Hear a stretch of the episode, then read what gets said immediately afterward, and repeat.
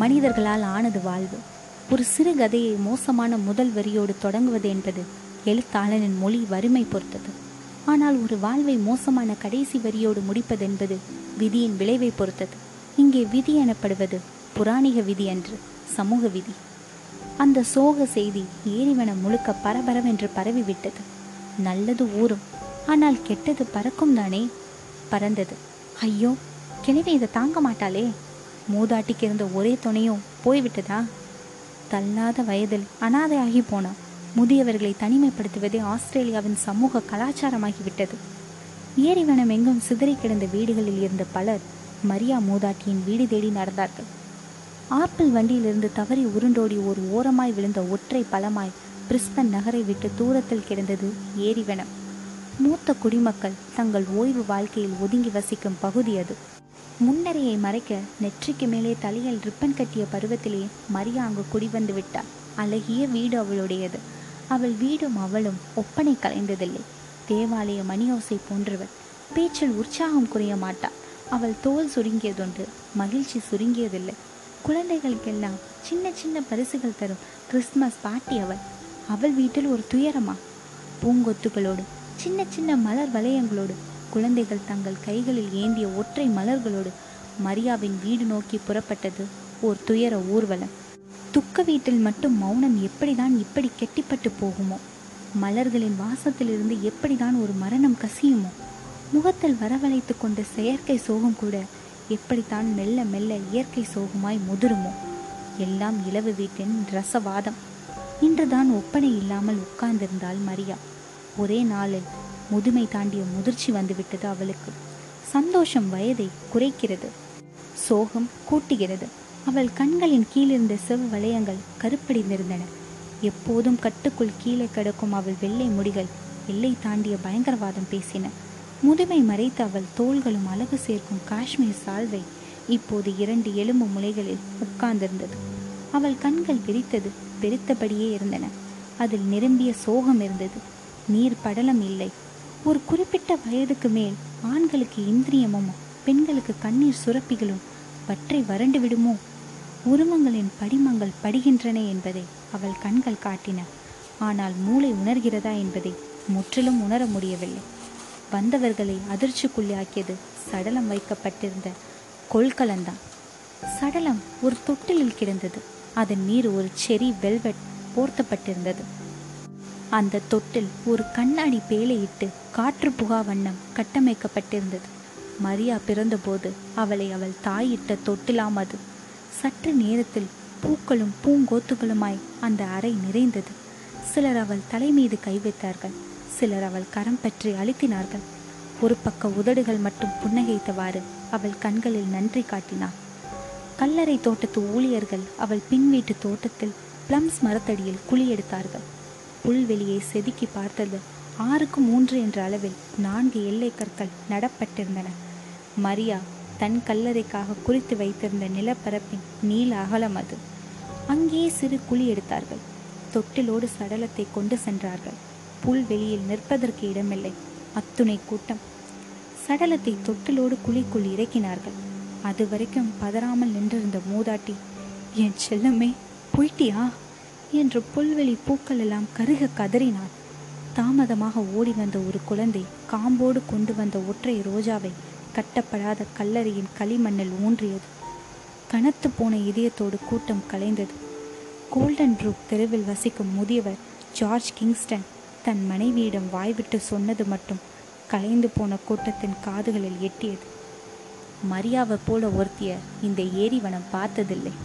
இவள்தான் தான் பிறந்த தொட்டிலையும் தனக்கான கல்லறையையும் தான் வளர்த்த பூனைக்கு கொடுத்தவள். வானத்திலிருந்து சத்தமில்லாமல் அவிழ்ந்து வந்து மொத்தமாக மூடுகிறது இரவு. பதிமூணு ஆண்டுகளுக்கு பிறகு மரியாவின் வாழ்வில் மீண்டும் தனிமை. யாருமற்ற வெறுமை? ஆனால் ஒரு பிரம்மை. மியாவ் மியாவ் என்ற உறவு சத்தம் எல்லா சுவர்களிலும் முட்டி மோதி திரும்புவதாக. இந்த அறை எங்கும் நிறைந்திருக்கிறது? பூனை வாசம். எளிதான அறியுமாமே பூனையின் வாசத்தை. எலியாகி விட்டேனா நானும்? அல்லது பூனையின் சிதைந்த செல்களில் சில முதிர்ந்த உரோமங்களில் ஒன்றிரண்டு இந்த அறை இடுக்குகளில் எங்கேனும் சிக்கி கிடக்கின்றனவா? இல்லையெனில் இவை யாவும் என் ஞாபகங்களின் வாசனையோ? பூனையின் உடற் சூடின்றி உரோம தடவலின்றி இன்றிரவு நான் எப்படித்தான் உறங்குவேனோ? கொட்ட கொட்ட விழித்திருக்கிறாள் இரவின் நாற்காலியில் மூதாட்டி. உறவுகளுக்கு மரியா சலித்து போன போது அல்லது மரியாவுக்கு உறவுகள் பெருத்த போது பிராணிகள் மீது பிரியம் வந்தது மரியாவுக்கு. உறவுகள் ஏன் சலித்தன என்பதுதான் மரியா எதிர்கொள்ள விரும்பாத ஒரே கேள்வி. இந்த கேள்விக்கான பதிலை அவள் வாழ்க்கையில் ஒரே ஒரு முறைதான் சொல்லியிருக்கிறாள். மீண்டும் அதே பதிலை சொல்வது என்பது காரி உமிழ்ந்த கற்றை கோலையை மீண்டும் வாயிலிட்டு உமிழ்வது போன்றது என்று அருவருப்பாள். முதல் கணவன் மரியாவை வெறுத்து துரத்தியது அற்ப காரணங்களுக்காக. எண்ணி பார்த்தால் வாழ்க்கையே அற்ப காரணங்களின் கூட்டு தொகைதான். காரணங்கள் துருப்பிடித்து உதிரும் வரை அவ அற்பம் என தெரிவதில்லை. தான் எனும் அற்ப காரணம் பணம் எனும் அற்ப காரணம் தலையணை சுத்தம் எனும் அற்ப காரணம் என் டூத்பேஸ்ட் ஏன் நெடுந்திருக்கிறது நீ பாவித்தாயா எனும் அற்ப காரணம் இப்படி ஏதோ ஒரு அற்ப காரணத்திற்காக முதல் கணவனால் துரத்தப்பட்டவள் தன் பத்தொன்பது வயது மகளோடு தனித்து விடப்பட்டாள். நாற்பது வயதில் இரண்டாவதாய் வந்த இளங்கணவன் தன் மகளோடு சிட்னிக்கு மறைந்தோடி போன போது அவள் இதய தசை கிழிந்து போனது. மனிதர்களை வெறுத்த அவள் உறவுகளின் உலகம் பூனையில் முடிந்தது. தன் செல்ல பூனை பற்றி என்ன கேள்வி கேட்டாலும் அவள் சலிக்க மாட்டாள். கூறியது கூறுவாள் என்னுடையது பர்ஷியன் ஜாதி பூனை என்பாள். புன்னை இலை பிரித்த உரோமம் என்பாள். அதன் தூள் தன் பாலிய கால தொடைகளை விட மென்மையானது என்பாள். உணவிலும் பராமரிப்பிலும் தன்னை விட அதிகமாய் செல்ல பூனைக்கு செலவழிக்கிறேன் என்பாள். என் படுக்கையில் என் கணவர்களை விட அதிகம் படுத்தது இந்த பூனைதான் என்று தன் சுருங்கிய தோள்களில் வெட்கம் தேக்குவாள். தன் பூனையை தடவி கொடுத்து ஹலோ சொல்லும் குழந்தைகளுக்கெல்லாம் சாக்லேட் தருவாள் குளிர் இல்லை. ஆனாலும் உடல் நடுங்கியது மரியாவுக்கு. என் செல்லமே நான் இறந்து நீ இருந்திருக்க கூடாதா? இனி என் வாழ்க்கை யார் பின்னால் ஓடப் போகிறதோ? கண்களில் தேங்கும் கண்ணீரை இமைகளை இறக்கி கத்தரித்தாள் பூனை தன் ஒவ்வொரு காதையும் தனித்தனியே அசைக்குமே. அது எத்தனை அழகிய பொழுதுபோக்கு. தன் நாவால் தடவி தடவி தன் உடலை சுத்தம் செய்த பிறகு உதிர்த்த ரோமங்களை உட்கடைவாயில் சேர்த்து வைக்குமே. அது எத்தனை பெரிய உத்தி. தலை நுழையும் சின்ன இடுக்கிலும் தலையை உள் நுழைத்து பேருடலை பின் இழுக்குமே. எந்த அழகிய உடல்வாகு. அதன் அதிசயங்களில் மூழ்கி கிடந்தவள் அதன் அன்புக்கு தாவினாள். அதன் மியாவ் சத்தம்தான் கிழவிக்கு காலை வணக்கம். படுக்கையில் அதற்கு தனி போர்வை என்பது சம்பிரதாயம்தான். விடியும் போதெல்லாம் அது தன் போர்வைக்குள் கிடைப்பதையே மரியா பார்த்திருக்கிறாள். உணவு மேஜையில் இருவரும் சேர்ந்தே சாப்பிடுவார்கள். இப்போது தீர்ந்து போய்விட்டது அவளின் தனிமை நிரப்பி. மனிதர்களோடும் இந்த பிராணியோடும் அவள் இரட்டை வாழ்க்கை வாழ்ந்திருக்கிறாள்.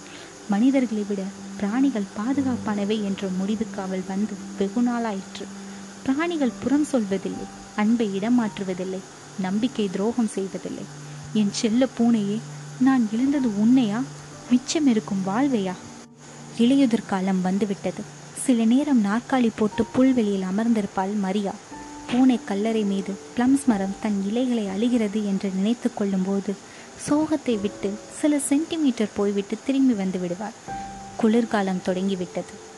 தெருக்களின் நடமாட்டத்தை குறைத்துவிட்டு வீடுகளை பூட்டி போய்விட்டது குளிர். பனிக்கால பறவைகள் வலசை போகத் தொடங்கியதால் காடுகளில் சங்கீத சச்சரவு குறைந்துவிட்டது.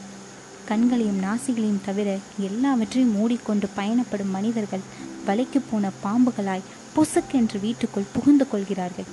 எப்போதும் தண்ணீர் வீதியில் போகும் எரிப்படகுகள் இப்போது ஐம்புலன்களும் அடங்கி கிடக்கின்றன.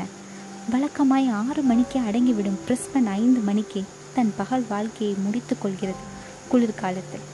சில நாட்களாகவே மரியாவின் வீடு திறக்கப்படவில்லை. தோட்டத்தில் கூட அவளை யாரும் பார்த்ததாய் தகவல் இல்லை. அவள் ஒரு தனிமை விரும்பி அவள் சோக நிஷ்டையை ஏன் கலைக்க வேண்டும்? என்ற முடிவில் இருந்தார்கள் அடுத்தடுத்த வீட்டுக்காரர்கள். இன்னும் சில நாட்கள் சென்றன. பாத்திரங்களின் ஓசை சொல்லிவிடுமே ஆளுள்ள வீட்டின் அடையாளத்தை. அந்த அடையாளம் இல்லையே இந்த நிசப்தம் ஆரோக்கியமாய் தெரியவில்லையே. ஒரு நாள் பொறுப்போம் இல்லையேல் கதவு தட்டுவோம். காட்டுக்குள்ளிருந்து வருகிறேன் வருகிறேன் என்று ஊதிக்கொண்டே வந்த ஒரு ஊதை காற்று அரைகுறையாய் திறந்திருந்த கதவுகளையும் அறைந்து பூட்டிவிட்டு புறப்பட்டது. விடிந்தது. அலுவல் நாள். வீடெல்லாம் வீதியெல்லாம் அதிகாலை பரபரப்பு. கதவு பழுது பார்க்க கடந்த புதன்கிழமை பதிவு செய்யப்பட்டிருந்த தச்சர் மரியா வீட்டு அழைப்பு மணியை திங்கட்கிழமை பதினோரு மணிக்கு அழுத்தினார் எந்த சலனமும் இல்லை. கலையாத காங்கிரீட் மௌனம் நிலவியது. நாசியை துளைக்கும் ஒரு துரு வாசனை கசிந்து வந்தது கதவிடக்கில். மூக்கை மூடிக்கொண்டு பீதிக்கு ஓடி வந்தார் தச்சர் சற்று நேரத்தில் வீட்டை முற்றுகையிட்டது. ஆம்புலன்ஸோடு வந்த போலீஸ். உடைத்து திறந்து உள்ளே போனால் கம்பளிக்குள் பிணமாய் கிடந்தாள் மரியா மூதாட்டி. மூன்று நாட்களுக்குள் நேர்ந்திருக்கலாம் மரணம். அவள் பூனையை மடியில் வைத்த புகைப்படம் எதிர்ச்சுவரில் மாட்டப்பட்டிருந்தது. அவள் கண் விழித்தால் காண்பதற்கு ஏதுவாக. முகமுடியை இன்னும் இறுக்கி மூடிக்கொண்டு கம்பளியை விலக்கி பார்த்தார் போலீஸ்காரர். இயற்கை மரணமா? கொலையா? தற்கொலையா? மருத்துவ அறிக்கை சொல்லட்டும். என்றார் மூத்த அதிகாரி. அடுத்த கணம் மரியா அரசாங்க பிணமானார். ஏரிவனம் எங்கும் தெரிந்து போயிற்று மரியாவின் மரணம். யாரும் வரவில்லை. மருத்துவமனைக்கு செல்ல நாதி இல்லை. எங்கே சென்று அஞ்சலி செலுத்துவது? எவரிடம் துக்கம் கேட்பது? சாவு வீட்டில் மிகப்பெரிய துக்கம் எது தெரியுமா? துக்கம் விசாரிக்க ஆள் இல்லாமல் போவது. பூனையின் மரணம் கொண்டாடப்படுகிறது. மனிதரின் மரணம் அனாதையாகிறது. ஏரிவனம் எங்கும் இதுதான் பேச்சு. ஜார்ஜ் கிங்ஸ்டன் மட்டும் தன் மனைவியின் நடுங்கும் கரங்களை பற்றி கொண்டு உடைந்த குரலில் சொன்னார். இளமையோ முதுமையோ உறவோ பகையோ பிராணி மட்டும் போதாது மனிதர்களுக்கு சொல்லிவிட ஆள் வேண்டும்.